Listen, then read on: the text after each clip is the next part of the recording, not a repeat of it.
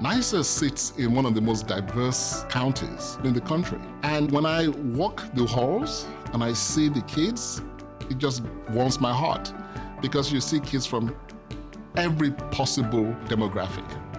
It is tapping into that creativity of the whole of humanity.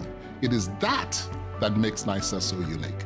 And it is that that should be the model on the national level. Its distinct approach to STEM learning and engagement design, make, play is a pathway to opportunity for all, especially for young people who would otherwise not have access to a STEM education. Every child can change the world for the better. They just need to be inspired and empowered.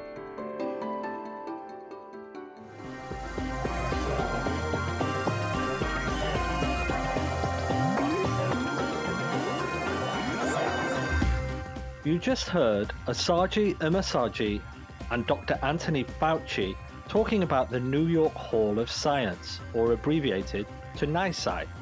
It's a science museum located in the borough of Queens, New York, and mainly focuses on education for children. Its audience consists primarily of city children for whom the exposure to science is something new.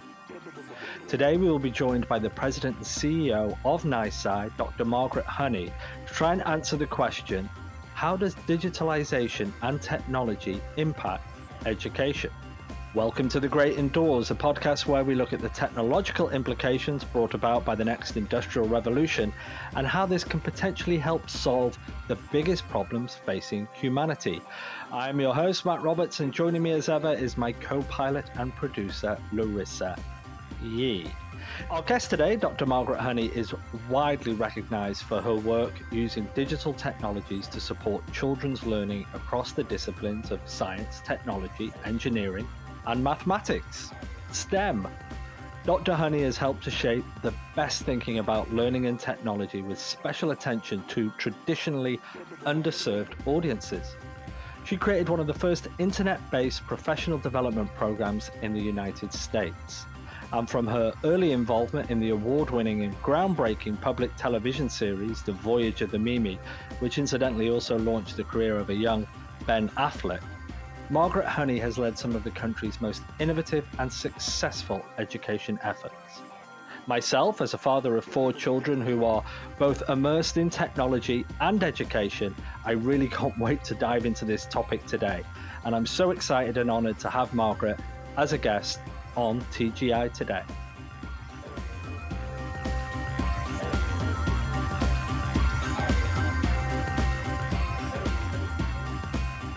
So I'd like to welcome our guests to the Great Indoors today, Margaret Honey. Margaret, welcome to the Great Indoors. Thank you so much. It's great to be here with you. Wonderful, wonderful. And where are you enjoying the Great Indoors from today, Margaret? Well, I am in uh, New York City. I am in the wonderful borough of Queens, uh, and the museum I run is located in Flushing Meadow Corona Park, which has the distinction not only of being home to the Mets, go Mets, mm-hmm. also to the U.S. Open, and um, historically we were the the part of the city that hosted two World's Fairs. Ah, yes, yeah. I've been in New York when the U.S. Open was on and it's a really great story. But my uh, my daughter got to meet a lot of the tennis players that were staying in the hotel. There was a real atmosphere around New York when the U.S. Open is on. So that's great. Now, this is a question I ask all my guests. But if we could introduce you with a piece of music, or if you could have an entrance song, what would that be? Oh my God, that is a tough question. Um, you know, I think um, Happy by uh, Pharrell.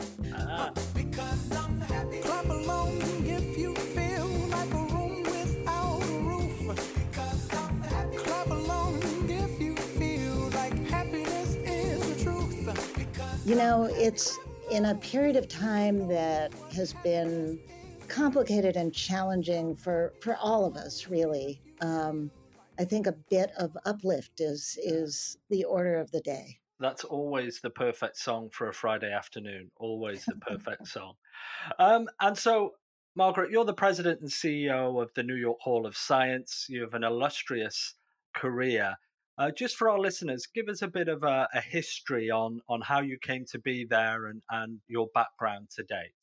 Absolutely. So early in my career, I was actually working on my doctorate in developmental psychology at Columbia. I got lucky. Um, a fellow student was, um, she had been working at what's now called Sesame Workshop. Back then it was called Children's Television Workshop and we were we were literally standing in the registrar's line so this was before the day of technology facilitating our lives in all sorts of ways and i was talking to her and i said oh, i really need to find a job.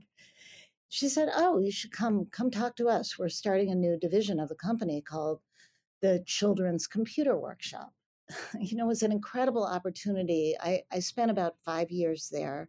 This was in the early 80s, and it was really pre you know, pre the age of computers becoming ubiquitous in our lives.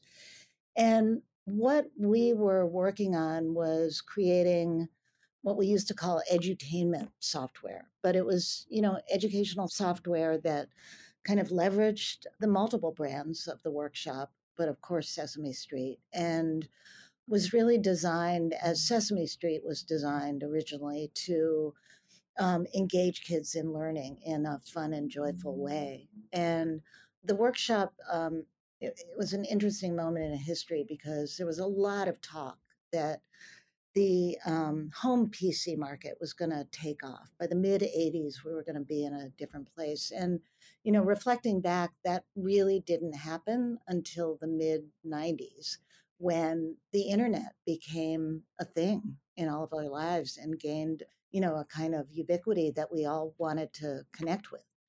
The work of that division of the workshop got got reduced in size and folded in and I was again very fortunate to land at Bank Street College of Education in New York, a wonderful progressive education institution that is comprised of a graduate school, a research division, um, an education services division. And back when I worked there, there was an interactive media group and a kind of R&D arm called the Center for Children and Technology. And I went to work there, and my first experience was working on what we called, again, dating myself, a mixed mixed media program. So we created we created a video series that aired on PBS we created computer software that went along with that, and we created print materials. And all of those materials were kind of repackaged and sold into schools. The series was called The Voyage of the Mimi, um, and the executive producer was a man named Sam Gibbon. And, you know, it was one of the most formative experiences of my life. And I, you know, the work that I do now at the New York Hall of Science, there's there's never a day that doesn't go by where you know, I don't think back to lessons I learned among that incredible group of people that were producing the voyage of the Mimi. Because I think what, you know, what the team leaned into was um, Sam used to say, you know, we need to make something so irresistible that you will never hear no from a teacher. She will want it in her classroom, no matter what, because her students will be so in love with it. So Sam used the in the video series the conceit of drama combined with documentary to engage kids in the first season of the Mimi. It was all about studying whales in the North Atlantic. In the second season, it was about the ancient Maya, both mm-hmm. rich STEM topics. Yeah. Um, each dramatic episode would be paired with a documentary where the kid actors would dive deeper with a real life scientist. So, really clever format, really deeply engaging material, and, you know, a, a kind of child centered sensibility that I think, you know, designed uh, the resources, the video, the software, the print materials in such a way that, you know, invited kids to be the problem solvers. And lessons learned there have yeah. continued to inform my work in a big way. And, and, was it so? You said it was formative and and and obviously memorable. You you recall to this present day. Was it because you were innovating with what you were doing? Was it because you were seeing incredibly, you know, uh, really great results from from this project as well? Was it a combination of both of those things? It, it was very much a combination of both of those things. You know, I, I was a kid back in the day, and my job was literally to take the materials out into classroom settings and show them to children and figure out what they loved, what was confusing, all of those kinds of things, and and also to do early stage testing of the computer software. So you know, we were we were doing that um, test innovate model before it became a thing in yeah. the world it was very core to the development of the program you know we were working with our audiences our customers to get their feedback and to make sure that really two things three things were happening that we paid attention to one was you know were were kids understanding the concepts were the materials deeply engaging and sticky right like they didn't want to put them down. And um, the third was particularly around the software, which was kind of novel back then, was the whole usability piece where we're, and it, but it wasn't just the software, it was the whole package.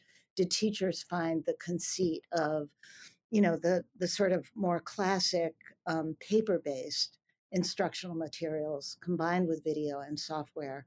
Did that feel like a workable paradigm? And for the most part it did and i think i think in part because for all of the teachers we worked closely with the mimi not only was clearly so appealing to their students which teachers deeply value but it was also um, so rich in opportunity that they could build upon and mm-hmm. jump off jump off wow. of so i do have a favorite story from that time okay let's hear it great okay so I was um, working at a school, go, not working at the school, but using the school as a research site. The school mm-hmm. was it was founded by a woman named Debbie Meier, who is a bit of a more than a bit of. She is very much an educational innovator and legend. One of the teachers in the school who had a combined fifth, sixth grade classroom. He actually found us. He called us up, and I remember the young woman who worked as kind of the office assistant, sort of holding up the phone and going, Margaret, you know, there's somebody who wants you to come do research in a school. He's he's building a whole year long curriculum around the ancient Maya.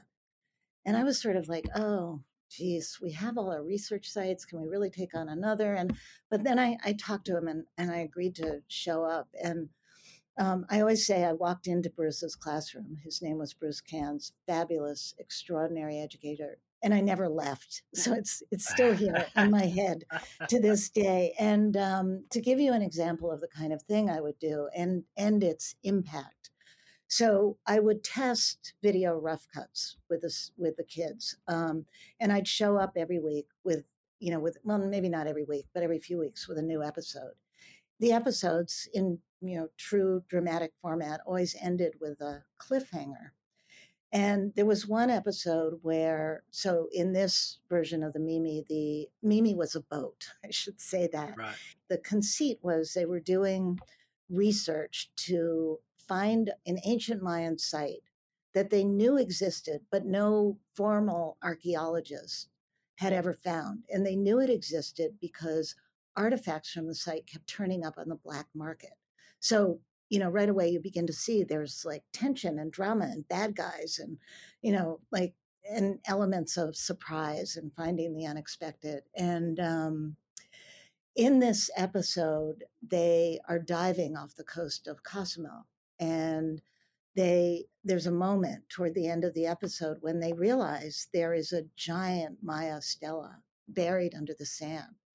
And they begin to dust it off and they realize that very likely contains the clue to this lost city so the you know the the science moment in the video is how do you get this 5000 pound slab of stone off the floor of the ocean and up onto the boat and they figure it out and what i love to tell there are two things i love to tell about this story one is when the team came back and i was way too junior to ever get to go on these amazing trips. But when they came back, um, they were all a little grouchy. And I'm like, what, you know, guys, what happened? And they were like, ugh, we we went we went way over budget. You know, the shoot took three days longer. And I was like, why? And they were like, Sam wouldn't fake the science. And I was like, well, what does that mean? And what they told was a story of finding a truly legitimate way of raising this object off the ocean floor that involved tying ropes to it and then using um, air from the air tanks in that filled big plastic garbage bags and literally floated the object to the surface. But it wasn't in the script. They had to figure it out. They had to improvise, as often happens. And everybody was a little tired and grumpy when they came back. Well, when I took that episode into Bruce's classroom the kids were riveted and they were like, yeah. wait, wait, wait, what happens? You know, like they could not wait for me to come back. And I came back, you know, a few weeks later, and Bruce said, You've, you've got to go talk to the student over there. His name was Jose. I went over to talk to him. It was a very informal school, so the teacher was called by his first name. I said, Bruce, Bruce told me to ask you about your project. Like, what have you been working on? Well, it turns out that he tried to replicate the entire scene in his bathtub. and he used a brick for the giant stela, string, and little baggies that he tied to the string. And I'm like, well, what did you use for air? And he said, you know, those little bendy straws? And it just, I tell that story a lot because it is a story about you know the power of media the power of mm-hmm. technology mm-hmm. particularly when designed to enable young people to have agency in figuring out how to solve problems it's you know mm-hmm. the media was never about telling you what to think it was about inviting you into a conversation because education you know it's once you get the interest and the engagement that's the key right once you've got them hooked on a concept like you said using different media using these riveting storylines and then seeing the actual demonstrable impact that has uh, on the students. I mean, no wonder it's a fantastic story. It's it's, right. it's brilliant. And so that yeah. was that was then something that you've continued throughout your career, right? Uh, Absolutely deploying... continued. Yeah, yeah. So, you know, I grew up. I grew up to run the Center for Children and Technology and was there for for many many years. Um, the only year I've ever spent at a for profit ed tech company. And then decided that, you know, the place for me was what I would say now is where I could really lean into developing learning tools and program and product that is aspirational in intent, meant to, you know, do the kinds of things that textbooks really can't do, mm. meant to inspire, engage, enliven, you know, all of those words that I associate with high quality learning. Mm-hmm. You're at the New York Hall of Science now. You're looking at how technology can impact education, improve education. And I think over the last couple of years, as, as everybody knows, because of the pandemic and other reasons that are other crises that are happening uh, in the world, there's been an acceleration of digitalization, technology adoption, in all different areas, and we discuss them on this podcast. What have you seen, Margaret, during the last three years from an educational perspective, where you've seen a real acceleration of how technology is being deployed in the educational process? And the obvious one, obviously, is video conferencing and children yeah. working from doing their education from school. But what has surprised you the most or has really made you think differently about everything? there's so much potential and possibility that can be realized with technologies. You know, I think kind of in the aggregate, we we continue to be a long way off from hitting the mark, in part because we focus on pretty narrow outcomes in many of our K 12 schools where English language arts and mathematics in in fairly sort of constrained senses of those disciplines take precedent. What I saw during the pandemic, I think helped us all to understand that, understand more deeply and more effectively that the power of technology in a learning situation almost always resides when it's coupled with when it's there to support and aid and really foster and help amplify what teachers do day in and day out. So, powerful examples were um, I think teachers are deeply attuned on many levels to what their children need. And that is not just the academics. You know, they are people who are committed and understand that learning is about, you know, what people are talking about in this day and age, the whole child. And paying attention to your students' well being, mm. being able to make connections and have conversations with them that could alleviate stresses. You know, all of those human ingredients really, you know, surfaced during the pandemic. Yeah. And they surfaced because educators understand that you do indeed have to take care of and nurture the whole child.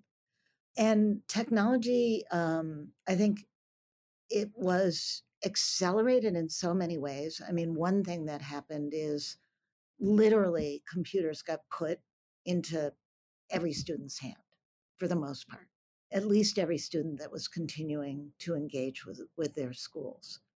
And you know for for so many children in this country that in and of itself is a game changer. Yeah. And ensuring that those children had that they had ways of getting online from their homes was also a big game changer because you know we're we're in a community in Queens where lots of people don't have strong, robust internet connections from their homes. And I know how hard the educators and leadership that we work with in our local school district, District 24, worked to make sure that kind of access happened.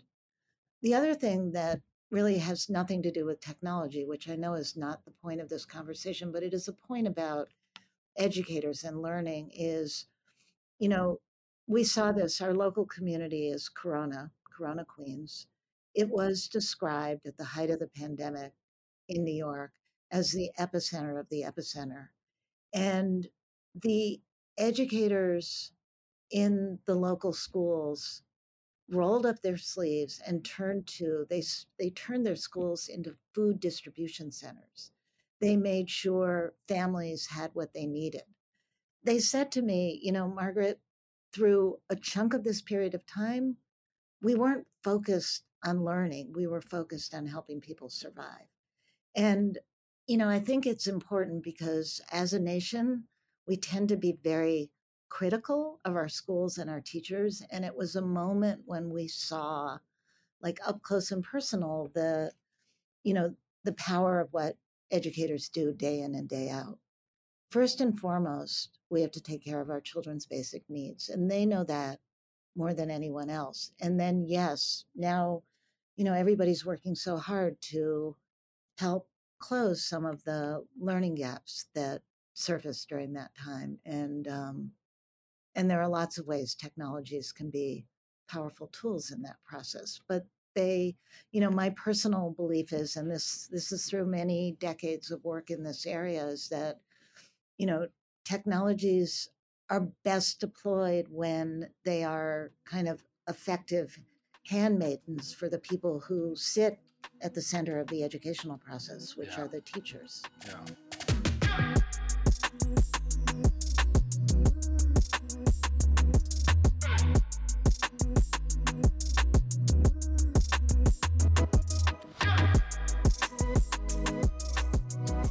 So the the other thing I was going to mention because I do think there, you know, there are really poignant and important um, examples of the way you can use technology to um, more effectively enable the whole child to kind of bring themselves forward. And one of the organizations that I'm um, very involved with, and um, we do a lot of work with here at the New York Hall of Science, is called the Scratch Foundation. And Scratch is the sort of universal children's programming language. It's a block based programming language and uh, developed by an MIT faculty member, professor named Mitch Resnick, who runs the wonderful lab called the Center for Lifelong Kindergarten. So, just the name of that lab should tell you something about Mitch's aspirations. And Scratch is a wonderful example of embodying those because it is so much more than just teaching kids how to code.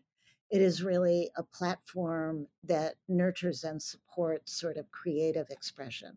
Mm-hmm. And you know anybody can go onto the Scratch Foundation website and see examples of so many different kinds of projects that you know kids are creating and you know not surprisingly right now so many children are focused on what's happening in Ukraine and mm-hmm. you know doing what kids do which is wanting to signal support camaraderie empathy all of those kinds of things and i think you know what's what's great about a technology product like scratch and other other kinds of tools for creative expression or for you know tools that really are designed not so much to teach you something but but enable you to learn through doing and creation and expression is is that they they give young people a, a, a different kind of voice mm-hmm. in the educational process and yeah.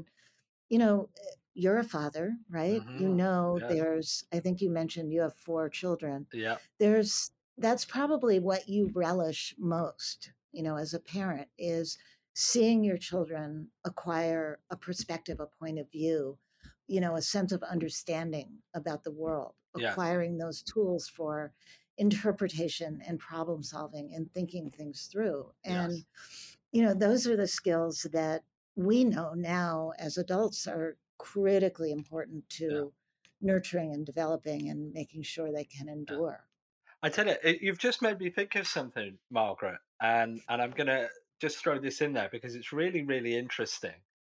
You know, we talked there about one of the positive examples of how children can not just learn, but understand the thought process and, and what they need to do to learn and be inquisitive. Now, on the flip side of all the technology that children have access to today, and you said, you know, with Ukraine, they can send a message. And one of the things that I'm pretty sure concerns most um, parents, my, myself included, is children spending too much time gaming in these alternate universes where they're totally engaged, they're in the zone, and they're yeah. and and everybody's concerned about this as parents. Although you know we didn't do that one in our day, etc. But I heard this thing the other night, and it changed my perspective on it completely. And and, and I think you alluded to it there. And it was a podcast I was listening to with a futurist who's also a gamer. And her perspective was no, it's good for children. It's good for children. But this is what you need to ask the child. You need to ask the child on that particular game you are spending a lot of time on, what does it take to be good at it? You have to ask them what skills do they need to acquire to succeed at that game? And yeah. then you need to monitor them to see if those particular skills are actually enhancing. And if they are, her conclusion was, well, then it's a good game.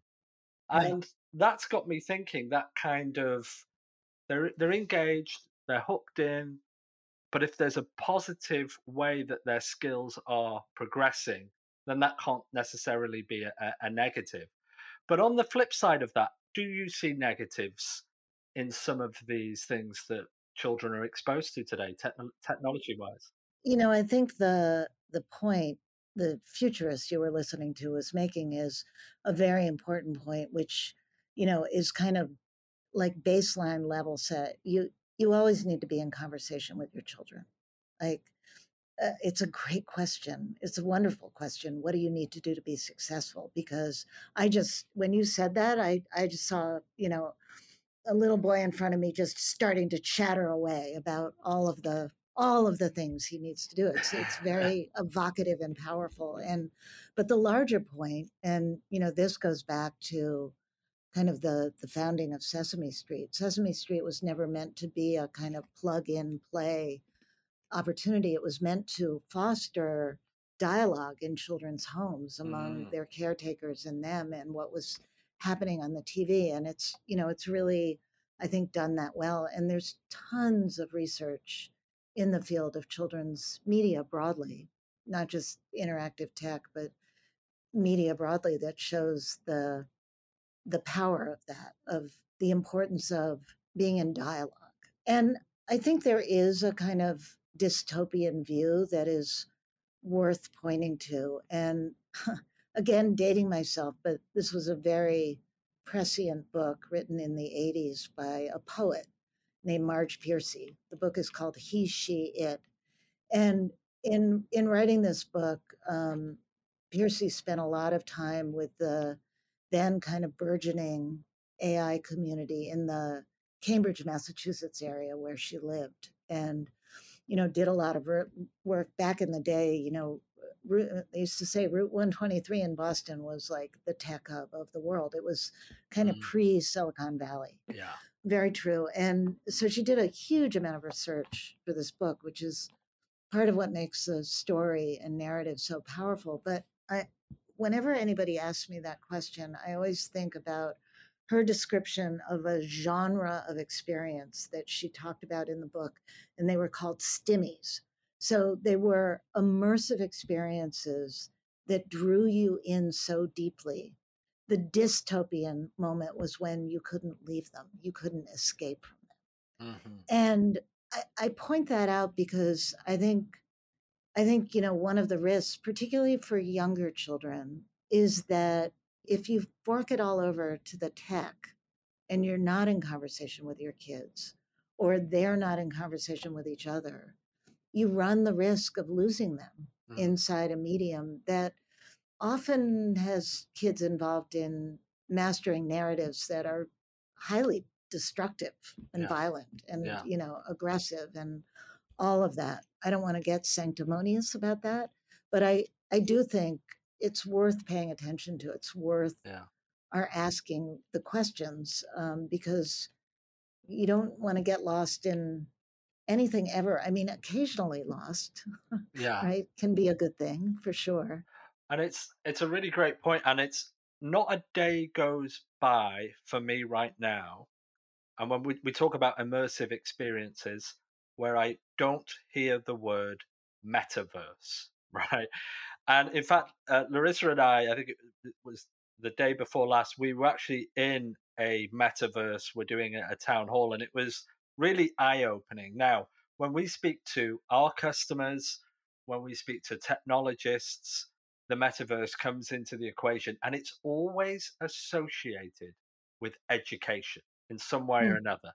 What's mm. your thoughts on the metaverse? And I know there's a lot of buzz and hype and it's not 100% clear, but what do you think about this futuristic, fully immersive iteration of the internet and connectivity? Well, you know, again, I think I think it's where and how you design those experiences to make room for human agency and ingenuity in the engagement. So, you know, again, I'll, I'll draw on a close to home example. At the New York Hall of Science, we have an exhibition called Connected Worlds.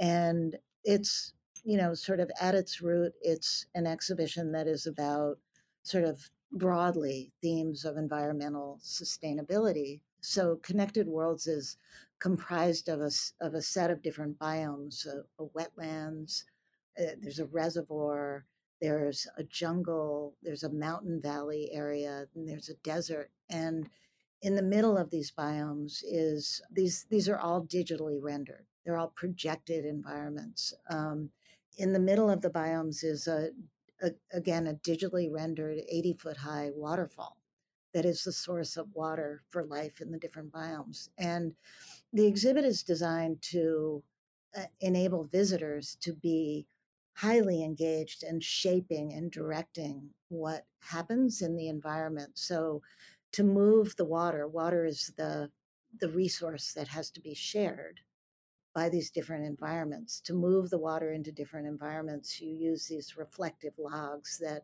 enable the water to pool or dam and be directed in certain ways. And as water flows into environments, you are able to hold out your hand and create a seed. And then you can drop the seed. And if there's sufficient water, it grows. So you are responsible for populating the biomes and managing the balance across the different Cool. the different kinds of habitats. Yeah.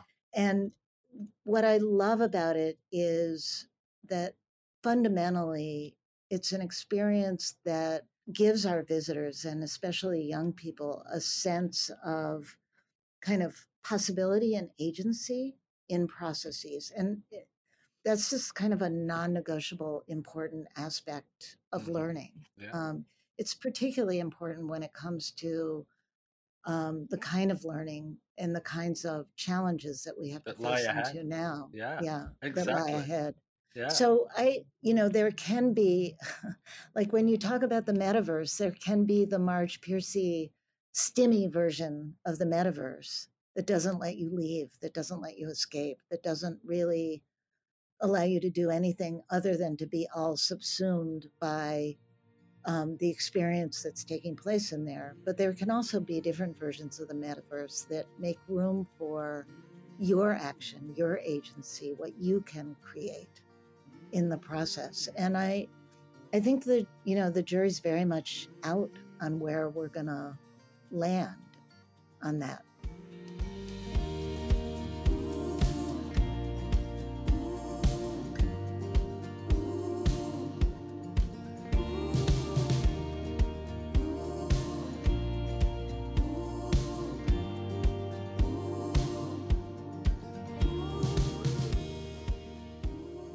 Switching gears a, a little bit. I don't want to go negative because I think that was a really, really positive part of the discussion. But when we look at, we, we talked there about some of the downsides of being too immersed, not being able to get out. When the internet came around, and it was like, well, this is incredible now. You have access to all this information. And then we never really thought about that some of that information could be spurious, questionable. When social media turned around, we are like, well, this is a really great way of connecting people and sharing things. But then again, there was the, the downside of uh, weaponization of, of disinformation. Now, all of these things can have a, a, detrimental, a spectacularly detrimental effect on the educational process because it's being manipulated for a nefarious means. Do you do work with the government, uh, Margaret, or policymakers to identify some of these potential problems with new technologies and, and guide them in, in legislation or even the way they uh, determine the curriculum? Yeah, um, you know that it, it is such an important um, observation and set of questions. And uh, unlike the UK, in this country, curriculum development really is not the purview of government agencies, certainly not at the federal level. And really, states don't, for the most part, get involved in curriculum development. They will get involved in curriculum guidance, sometimes development.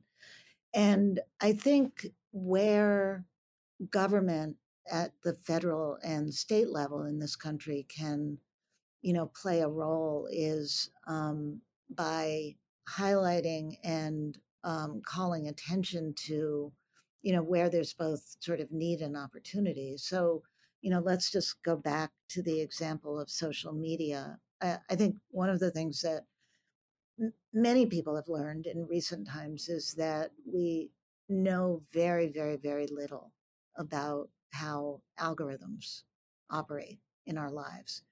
You know, again, you're going to hear a through line in what I'm saying, but I think, you know, I think we should be thinking about not just about teaching kids how to code. In fact, coding is rapidly going to become irrelevant because more and more coding systems like Scratch are going to be are mm-hmm. going to be block based. They're going to be sort of systems of systems, if you like. Yeah. And, you know, there are always sort of like foundational skills that I think we need that center around discernment and interpretation and kind of thinking problems through and asking questions and all of that. But, you know, when it comes to the tech world and how we, all of us now interact with it through sort of algorithms that mediate and moderate and and determine the experiences we're having.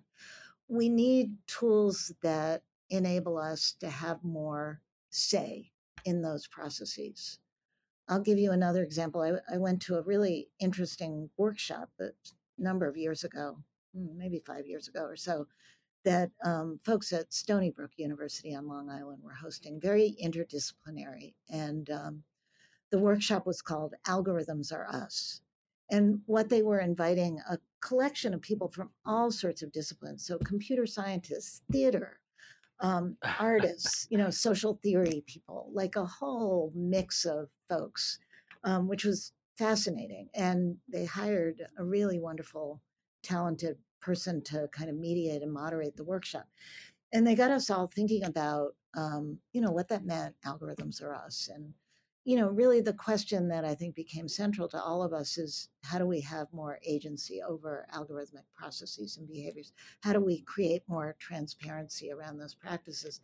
And uh, one of the designs that somebody in the workshop came up with, which still, like, I still don't think anybody has created, is kind of a, um, a gauge that you could set to draw in information sources. So, not to get political, but you know, this is probably the easiest way to ex- explain it is you know you could you could on one end of the spectrum you've got you know cnn or msnbc on the other end of the spectrum you've got fox and other more conservative channels with a whole bunch of stuff in between and just enabling you to choose like how that mix ha- that mix mm-hmm. is a hugely empowering idea that that would make us all think yeah. It would make us all think, which is kind of the ultimate goal, rather than the downside of technology.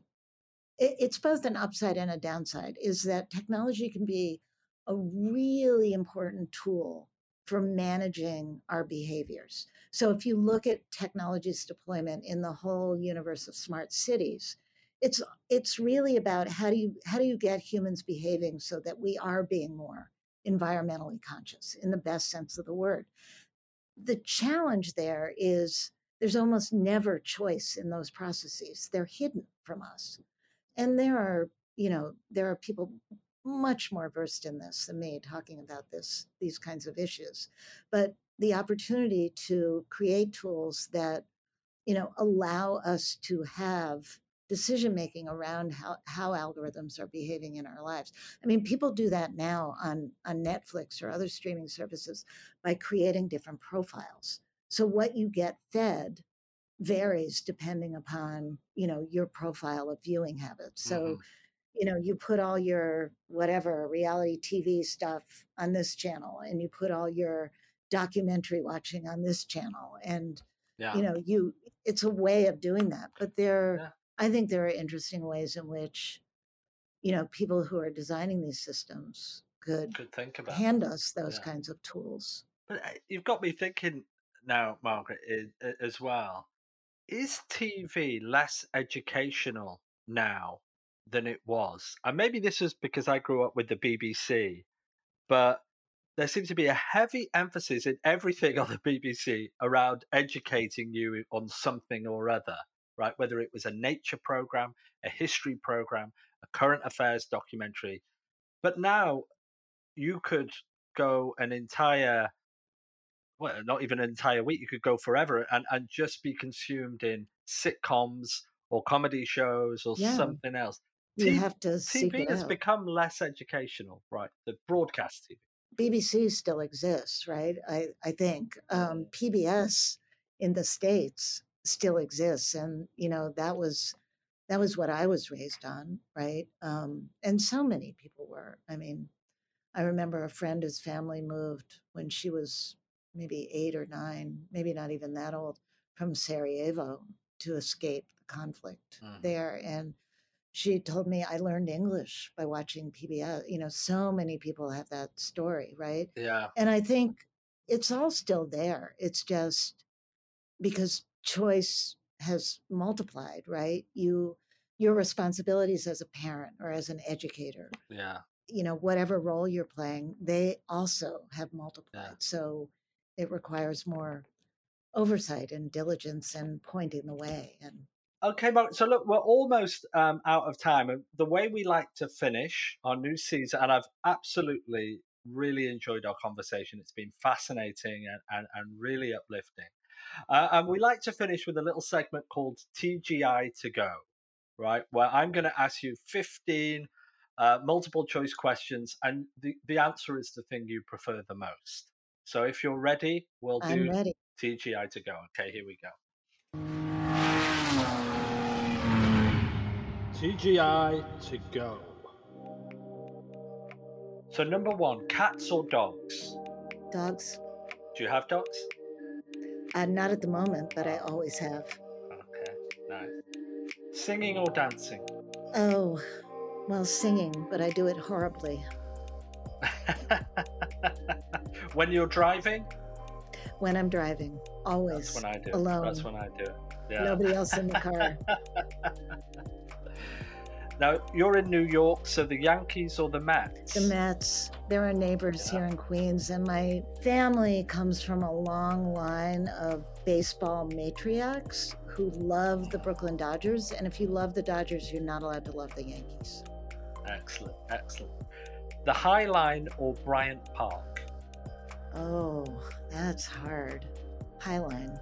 It's magical. Yeah. I've never I've never been. It's magical. You must you must come and then you'll visit my museum too. Well, I'm, I'm definitely coming to visit your museum, Great. Robert. There's absolutely no doubt about that for sure. AT&T, Verizon, or T-Mobile? Verizon. Totally loyal to Verizon. Yeah. Yeah. Well, Basking Ridge, New Jersey. Absolutely. And involved with the Hall of Science for 37 years. Of course. Absolutely, of course. They were the ones that introduced us um, to the Hall of Science and hence to you. Right. Absolutely. Coffee or tea? Coffee.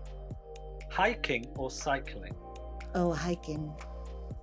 Star Trek or Star Wars? It's always a divisive one, this one. Star Wars. Good one. I'd go Star Wars too. Sci fi or thriller? Thriller. Reading or writing? Obviously, you do a lot of both, mm. but which one do you reading, prefer? Reading. Yeah. Yeah. And sticking on reading, I've, I threw this one in here for you Jane Austen or Charles Dickens? Oh, Jane Austen.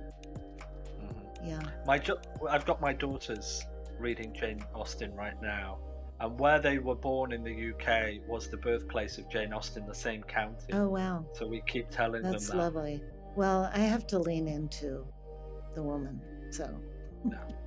Oxford or Cambridge? Another British one. I apologise. It is very British. Well, Oxford, because um, I have a very fond memory of visiting there uh, with my late husband. It was an incredibly special trip. Yeah. and you visited the university? Yeah, yeah. He was he was doing some work with people there, and I was tagging along happily. yeah. I think I threw that in there because it was the boat race last weekend, mm. the famous boat yeah. race between the two of them. Mm-hmm. Arizona or Alaska? Oh wow! Well, I've never been to Alaska, um, uh, and I I associate. I interest. I won't say that out loud. Um, I, uh, you know, Alaska. Yeah. Even though I've never been, I I want to go, and and it's I know it's an incredibly beautiful place. Yeah, I've never been, but it looks it does yeah. look wonderful. But I did go to Arizona for the first time a few weeks ago, mm-hmm. and I thought that was amazing as well. It, it, really the and I couldn't think. I thought they both begin with an A, and they're very very different. So that very different, very different. Sticking on technology, Apple or Google? Oh, Apple. Yeah. Yeah. What do you think about Google and the Google Classroom and what they're trying. So I, you know, I think Google as you know, when I say Apple, I just, uh, I, I just really like I think about my Your own iPhone. Yeah, my yeah, own yeah, personal yeah. preference. I, you know, I think they they are both examples of companies that have done incredible work in the education space and Google Classroom. You know, it's super powerful and incredibly ubiquitous and you know easy to use and all of that. Yeah. So. And the final one for today an opera or a musical? An opera. Yeah. Any particular favorite? Oh, well, you know, the classics, right? La Boheme, yeah. and yeah, you know. Yeah. Yeah. I mean, the opera that, like, I was spoon fed as a child. Oh, wonderful. Wonderful. Okay, then, Margaret, we've finished our episode today. I want to say thank you very much for joining us. Uh, I've, like I said, I really enjoyed our conversation. And what's next for you? What's what's the next project in front of you at the New York Hall of Science? Well, one of the one of the projects we've been working on, which will debut this fall, is uh, we have been building with the City of New York a science themed preschool, so a school for four year olds on our campus. And um, the children, the children will look out from their classroom windows over our rocket park and see these beautiful rockets that were part of the wow. original NASA space program oh, artifacts oh, wow. we have here. So we are um, we're really excited to bring that program of work to you know to fruition and then build on it. It it gives us an opportunity as a STEM learning institution to have a trajectory of opportunities for you know for our youngest learners on up through college, which is great.